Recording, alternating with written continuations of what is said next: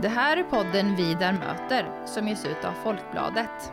Programledare är Vidar Andersson som är politisk redaktör med åsikter om det mesta. Upplägget är enkelt. Han bjuder in människor till samtal om politiken, livet och tingen.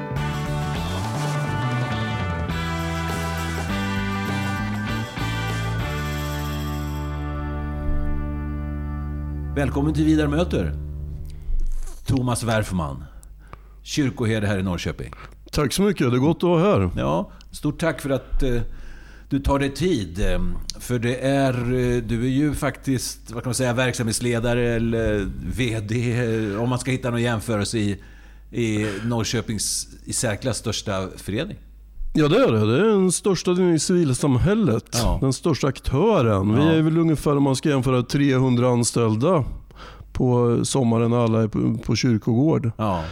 Så det är klart att jag leder en stor verksamhet. Och 75 000 medlemmar, någonting sånt? Något sånt. Jag har inte det dagsaktuella men det är där någonstans mellan 70 och 75 ligger det. Ja. Mm. Det är väldigt stort. Det är många. Ja. Ja. Hur har kyrkan det under pandemin här? Jag tänker, det bygger ju oerhört mycket. Jag tänker på hela gudstjänstverksamheten. Ligger den nere? Vi har haft den nedlagd i ett år nu. Och eh, vi kör digitala gudstjänster istället. Det var vi nästan först med och Ja. hoppade på direkt. Men sen har vi öppna kyrkor så man kan gå in i kyrkan och tända ljus och be och så vidare. På söndagar har vi en präst på plats och någon musiker. Men det får inte vara mer än åtta i kyrkan. Nej. Så att det är riktiga utmaningar. Ibland får vi be folk vänta utanför och så. Men nej, vi har ställt in, en av våra stora uppgifter är att samla människor. Det är vårt verktyg. Det är där vi är, kyrka. Och när vi inte kan det så är det klart att då får vi hitta andra sätt att hålla kontakt och fortsätta vara kyrka. Mm. Hur går det då? Ja, det är en utmaning för alla tänker jag. Ja. Man kan väl tala med vem som helst som driver någon typ av verksamhet så är det en utmaning även för oss. Men jag tycker att det går bra. Jag tycker att vi har haft upparbetat kontaktnät men vi ringer, mycket Zoom-möten, mycket kontakt på andra sätt. Så att eh, vår diakoni har ju funkat, vårt sociala arbete har ju funkat kanske ännu mer i den här tiden. Mm. Ja, vad, vad jag förstår så består ju Norrköpings pastorat av fyra församlingar och så diakonin, diakonicentrum. Va? Ja. Ja, och det är en omfattande verksamhet. Diakonicentrum är en verksamhet som eh, inriktar sig helt på unga människor. Samtal för unga. Det är det enda vi gör på Diakonicentrum. Och samarbetar med andra aktörer i stan som skolan, och polisen, och kommunen och, Ja. och så vidare kring ungdomar. Och Det har ju blivit riktigt bra. Det är sedan 2015 vi har haft Diakonicentrum och det behovet ökar ju bara. Vi märker en ökning nu här i pandemin också. I början var det inte så stort annat tryck än normalt. Det var en ganska låg energikris upplevde jag nog. Mer att det bara, vi var bara frågande allihop tror jag. Men nu börjar det komma ett behov av samtal. Det ökar. Jaha, så att det bara är inriktat på ungdomar? Det hade jag På missat Diakonicentrum faktiskt. är det det. Ja, okej. det är det. Och samarbeten kring ungdomar så att Ja. säga. Mm. Du, kyrkan är ju en väldigt gammal verksamhet. Ja. Eh, Jag läste någonstans att ni säger eh, åtminstone eh, något mer än 900 år här i trakten. Eller? Ja, jag brukar säga tusen, för vi, vi vet ju inte. Nej. Så tusen är en sån där bra, ett bra mått. Men det är någonstans 900 000 år. Ja. Mm. Så jag har ju ett jobb som faktiskt har funnits i tusen år i obruten tradition. Det har sett lite olika ut. Ibland har det varit en kyrkor, ibland har det varit flera som delar på uppdraget i Norrköping. Men, men obruten tradition har jag ett av de absolut äldsta jobben som finns. Hur kom det sig att du blev präst? Är du uppväxt i en, eh, en kristen familj, ut- alltså utövande familj? Nej, det är jag inte. Jag eh, kom nog in från kylan kan man säga. Nej, jag var inte med i kyrkan när jag växte upp på något sätt. Jag är döpt och konfirmerad och så vidare, men konfirmation gick ganska spårlöst förbi skulle jag säga. Det var Den bara, man gjorde bara. jag, gick, Ja. jag gick nog till skolan, jag gick till konfirmationen. Jag kan aldrig tänk, erinra mig att jag någonsin reflekterade över om jag skulle gå dit. Nej. Och gav inga större spår, mer än att jag när vi tog den första nattvarden, Lindö kapell var det 1977, i, i maj eller juni. Då skulle vi ta första nattvarden där kring altarringen. Jag vet att jag var den första liksom i ledet längst mot väggen på höger sida. Och där får jag en eh, kraftig närvaroupplevelse av någonting jag inte hade upplevt förut. Eh, skakade om just då. Sen, sen bleknade nog det där. Mm. Liksom det, men upplevelsen, när jag berättar nu känner jag i kroppen att Mm. jag, det, det är ett starkt minne. Ja. Sen under gymnasietiden så var jag väl bara en sån sökande ung man som undrar vad ska det bli av mig och vad Mm. är man till för och vad är meningen med något Mm. och allt det där som jag väldigt många brottas med. Jag hittade inte riktigt rätt. Alltså politiska frågor, ja det kunde man ju vända och vrida på. Jag, jag hittade ingen sån där gemenskap Mm. att här har jag min linje.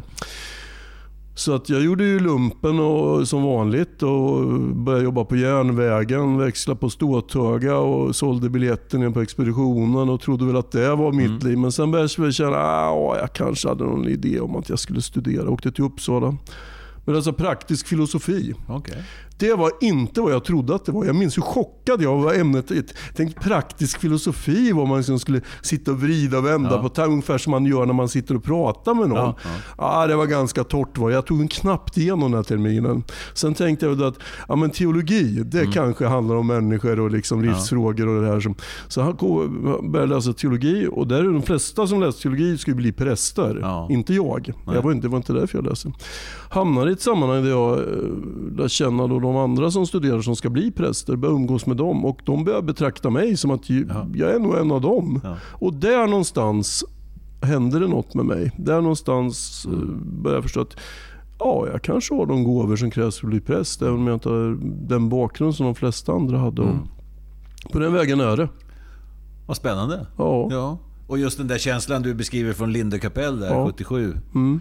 ehm, det är väl den som många människor längtar efter? Absolut, och den kom ju bara till mig. Det har väl hänt mig ett par, tre gånger till i livet att jag har fått en sån, vad man skulle kunna kalla en mystik upplevelse. Den är väldigt odramatisk egentligen. Den är väldigt stillsam. Det är inte liksom en Guds finger pekar rakt på, inte på det sättet. Men en på, lika påtaglig som att du sitter framför mig nu skulle jag säga. På det sättet. Så ett par, tre gånger till i mitt liv har jag upplevt det. Och, och när jag väl började förstå att jag nog kanske hade vad vi kallar en kallelse att bli präst. Ehm, då tro, tänk, upplevde nog jag att den händelsen från Linde kapell ändå dök upp. Den Mm. bar mig ändå i den stunden. Fast den hade legat vilande liksom i mig på något sätt. Mm. Du, jag tänker på, för några år sedan så var det en sån här intensiv debatt om eh, skolavslutningar i kyrkan och andra sådana här saker. Nu för tiden eh, är den inte debatten så närvarande i media, men har det hänt någonting där? För då upplevde jag att det var alltså en omfattande gudsblygsel på något sätt. Alltså man fick inte nämna... Eller, Ja, det var ju en oerhört tafatt debatt tyckte Ja, jag vad det ja. handlade om. Det, alltså, jag tyckte det var en ängslig debatt Mm. som gick ut mycket på någon slags beröringsskräck med religion. Man skulle då tolka, men då kan man inte närma sig kyrkan. All- Allt ska vara så objektivt, liksom stålblankt. Vilket det aldrig kan vara Mm. Nej, i alla fall. nej. Sen kan man välja att komma till kyrkan eller inte. Men den där debatten tycker jag, eh, den finns ju inte idag. Nej. Ibland har vi skolavslutningar i kyrkan, ibland har vi det inte. Det beror Mm. väl mycket på den enskilda skolan och, och vilka kontakter vi också som kyrka med skolan Mm. och tvärtom. Det bygger nog på relation. Men den är inte lika ängslig längre upplever jag. Utan det har nog utvecklat sig Mm. olika mönster kring olika skolor och olika eh, av våra kyrkor. Mm. Så jag tycker kanske generellt också i samhället så är det mindre beröringsskräck. mm. Är det så? Ja. Ja, jag Ja. upplever nog, om jag skulle till exempel jämföra med när jag blev, jag har ju varit präst i 31 år nu. När jag började, det var något helt annat. Mm. På ett sätt var kyrkan väldigt etablerad men det var inte alls lika lätt för mig som präst att möta företrädare för andra organisationer. Idag tänker jag att det finns en mycket större öppenhet och nyfikenhet för att också kyrkan kan ha något att komma med och bidra med. Mm. Sen kan man naturligtvis möta också människor som verkligen tar avstånd Mm. och tycker att det inte är något. Men eh, religion, religion och religiösa frågor har fått mer framträdande plats i samhället överhuvudtaget. Ja. ja, det känns så faktiskt. Ja. Det slog mig här när jag förberedde mig inför din medverkan här, just de här eh, hårda debatterna som var om skolavslutningar. Och det var ju parallellt med om man skulle få hissa svensk flagga nästan, eller nämna Gud eller Jesus när man var i kyrkan. Och, sånt där. och det slog mig att det där är borta på något sätt. Ja, det, det var länge sedan jag deltog i ett samtal Ja. om det på det sättet. Ja. Nu är det mer att vi eh, väl samtalar med enskilda eh, skolföreträdare då och hamnar vi, men idag bygger det mycket på relation skulle jag säga, vilka relationer vi har och det är framförallt inte lika anspänt.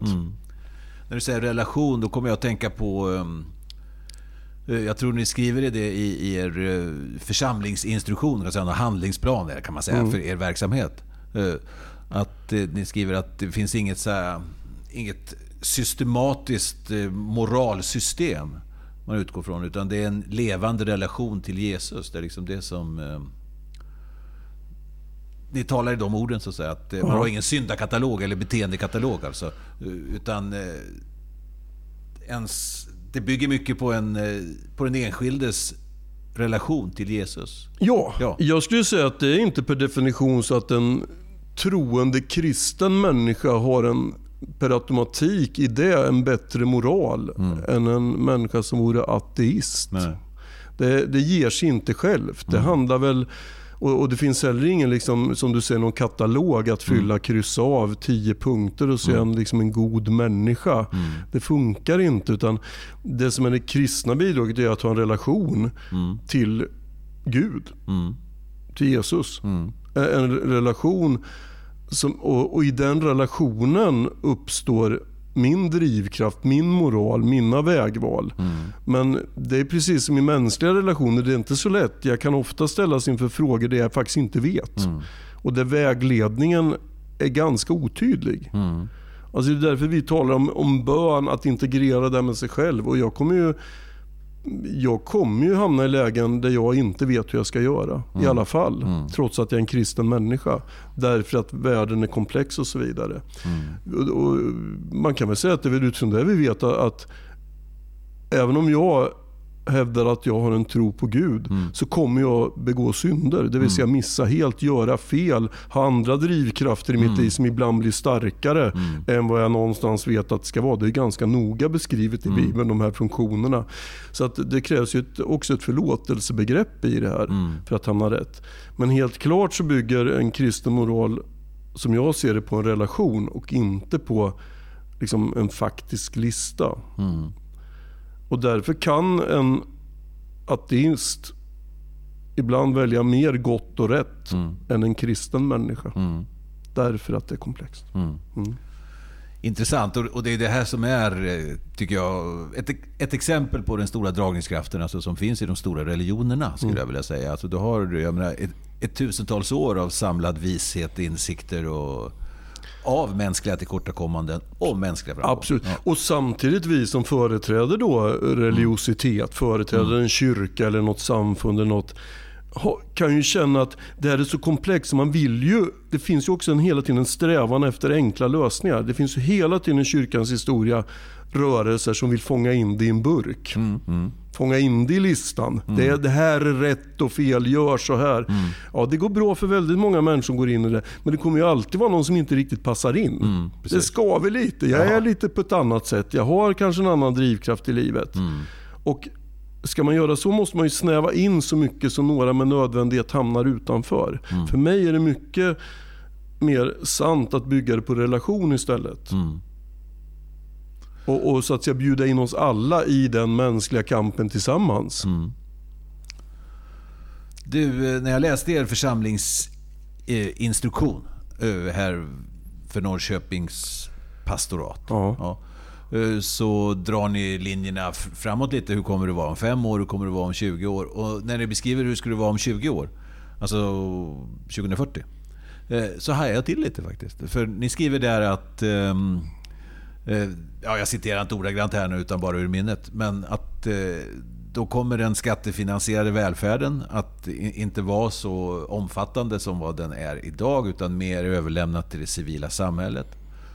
Och ehm, sånt där ser man inte så ofta. Alltså, ja, i politik och så här kan man se det, men jag blev, jag blev lite... Jag hajade till lite när jag Intressant. såg det. Ja. ja. Hur tänker ni där? Nej, men jag tänker att det är väl ett faktum idag kan man säga att just nu borde människor i Norrköping och som vistas här och rent av bor här, bott här länge, som har kommit hit och är, mm. som inte omfattas av välfärden. Mm. Vi har alltså människor ibland oss som lever här precis som du och jag gör. Ja, mm. Vi är mm. mer socialt etablerade mm. naturligtvis, men som lever här. Man kan inte bara ta det som exempel. De mm. omfattas inte av det. Det är en ständig kamp mm. hur vi ska göra med människor som är papperslösa, som är ändå här av olika skäl här.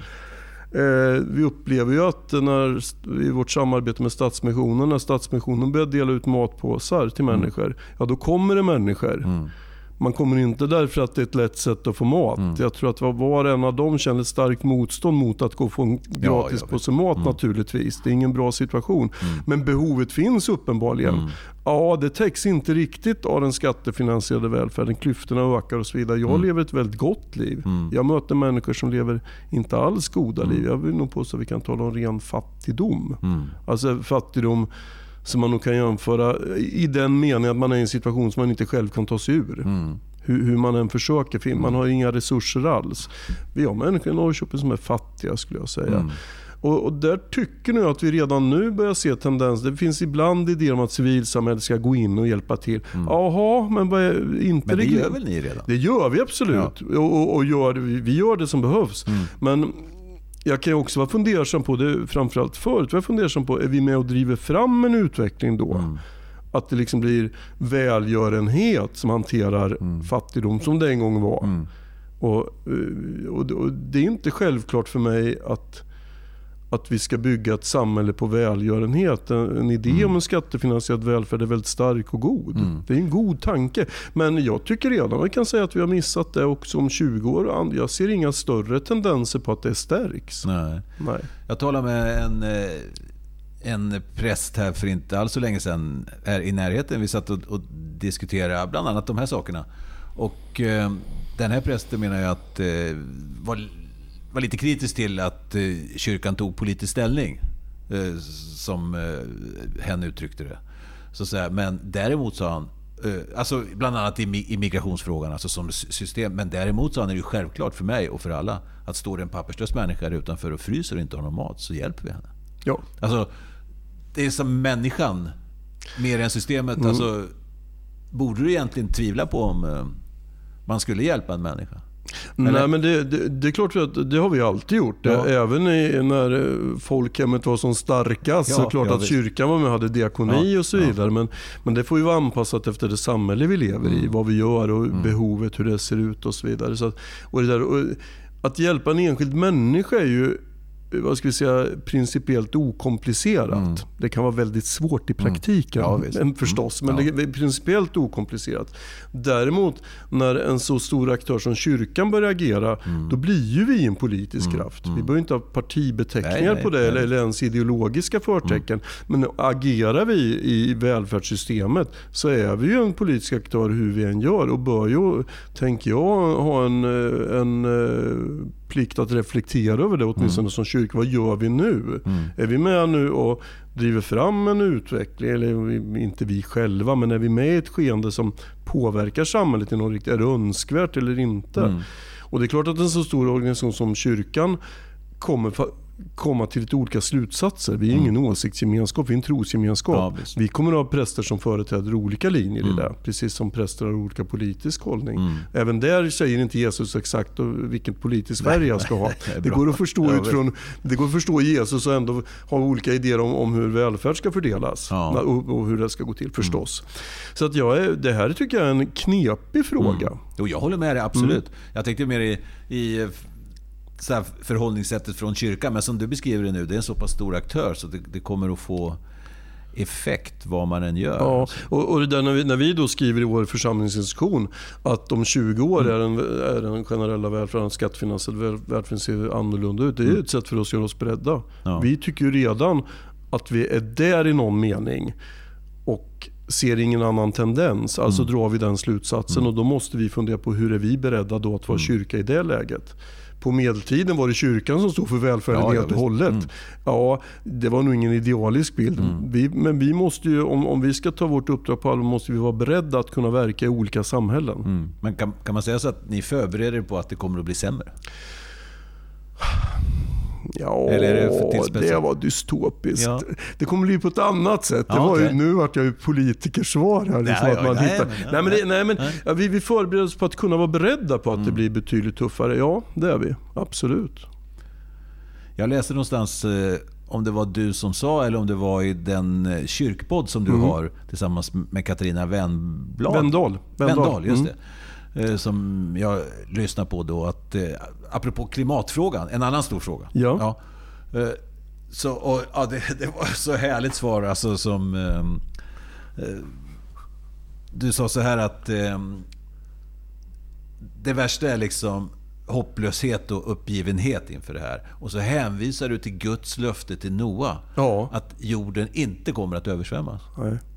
Ett härligt argument tycker Ja, jag. Ja, och ärligt talat för mig är det, på, det lever jag i. ja, ja. Vi har fått det löftet. Ja, ja. Och, och tittar vi historiskt sett på olika katastrofer, både Mm. naturkatastrofer och, och farsoter. Och, ja, farsoter Ja, alltså ja. allting. Nej, det går inte under. Många dör och far illa. Ja. Det har jag ingen bild av var, varför det är så. Men mänskligheten har inte gått under trots att det ibland har sett ut att Mm. Ja. nu, nu går det inte längre. Nej. Mm.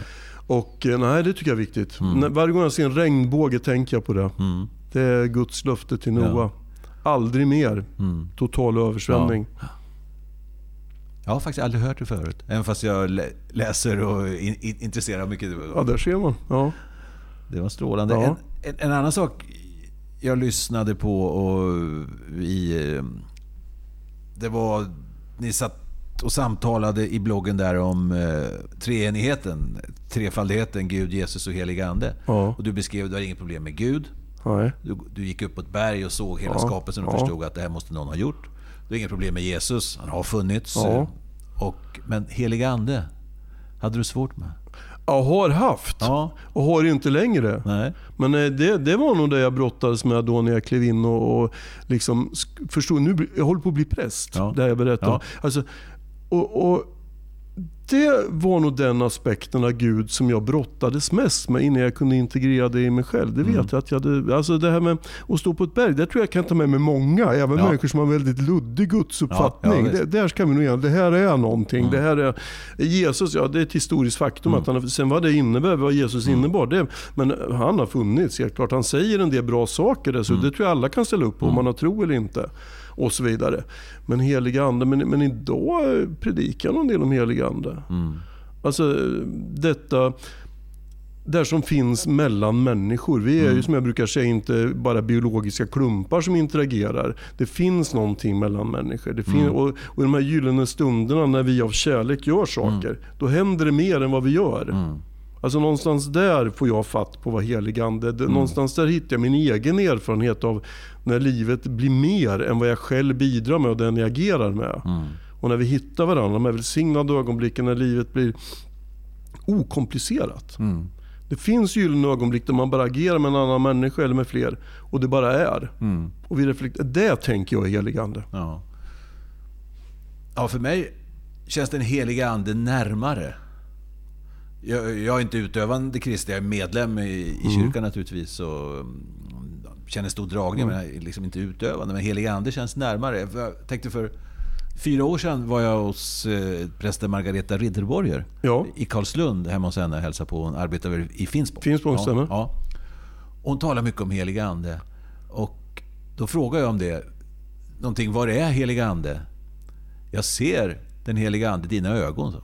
Ja, det är ett bra svar. Ja, och det där... eh, Ja, det fastnar verkligen. Det var ett strålande svar. Ja, ja. Nej, men jag håller nog med om att i, idag skulle jag också säga att den helige ande är närmare. Mm. Skapelsen kan också få mig att, när jag står på det där berget, Mm. om man tar den bilden. Det kan få mig snarare som är ganska liten och, och obetydlig. Alltså, Det, kan få mig, det finns någon slags också känsla, oj, Mm. det här är väldigt stort. Hur jag agerar med andra människor och vad det innebär, Mm. det är mycket närmare. Absolut. Thomas Werfman, eh, kyrkoherde här i Norrköpings pastorat som eh, gästar Vidar möter idag. Eh, Klockan har gått väldigt fort. Ja. Ja. Är det något här du känner du, när du gick hit som du kanske ville ha sagt som inte jag har berört med mina frågor? Så. Vilken öppning. Här kommer vi världens chans att säga något. ja visst. Nej, men då, då skulle jag nog kanske vilja säga det jag brukar säga i olika sammanhang. Att, eh, vad, vad jag tycker att Svenska kyrkan i Norrköping är till för. Ja. Svenska kyrkan i Norrköping vill bidra till ett gott liv för alla oavsett vilka de är. Mm. Det är så jag läser Bibeln. Alltså inte att vi bara är till för att vidmakthålla församlingar. Några personer är med i församlingen, sitter och väntar på att Jesus kommer tillbaka. Man bjuder in en och annan men i övrigt bryr man sig inte så mycket om det som händer i omvärlden. Nej, det är inte vårt uppdrag. Jesus lägen, de gick ut. De, vi är församlingar därför att vi är kyrka, men uppdraget är mycket större än så. Vi har att agera med alla goda krafter. Och de kan vara helt oväntade ibland. Härligt, det får bli slutordet. Stort tack Thomas. Tack så mycket.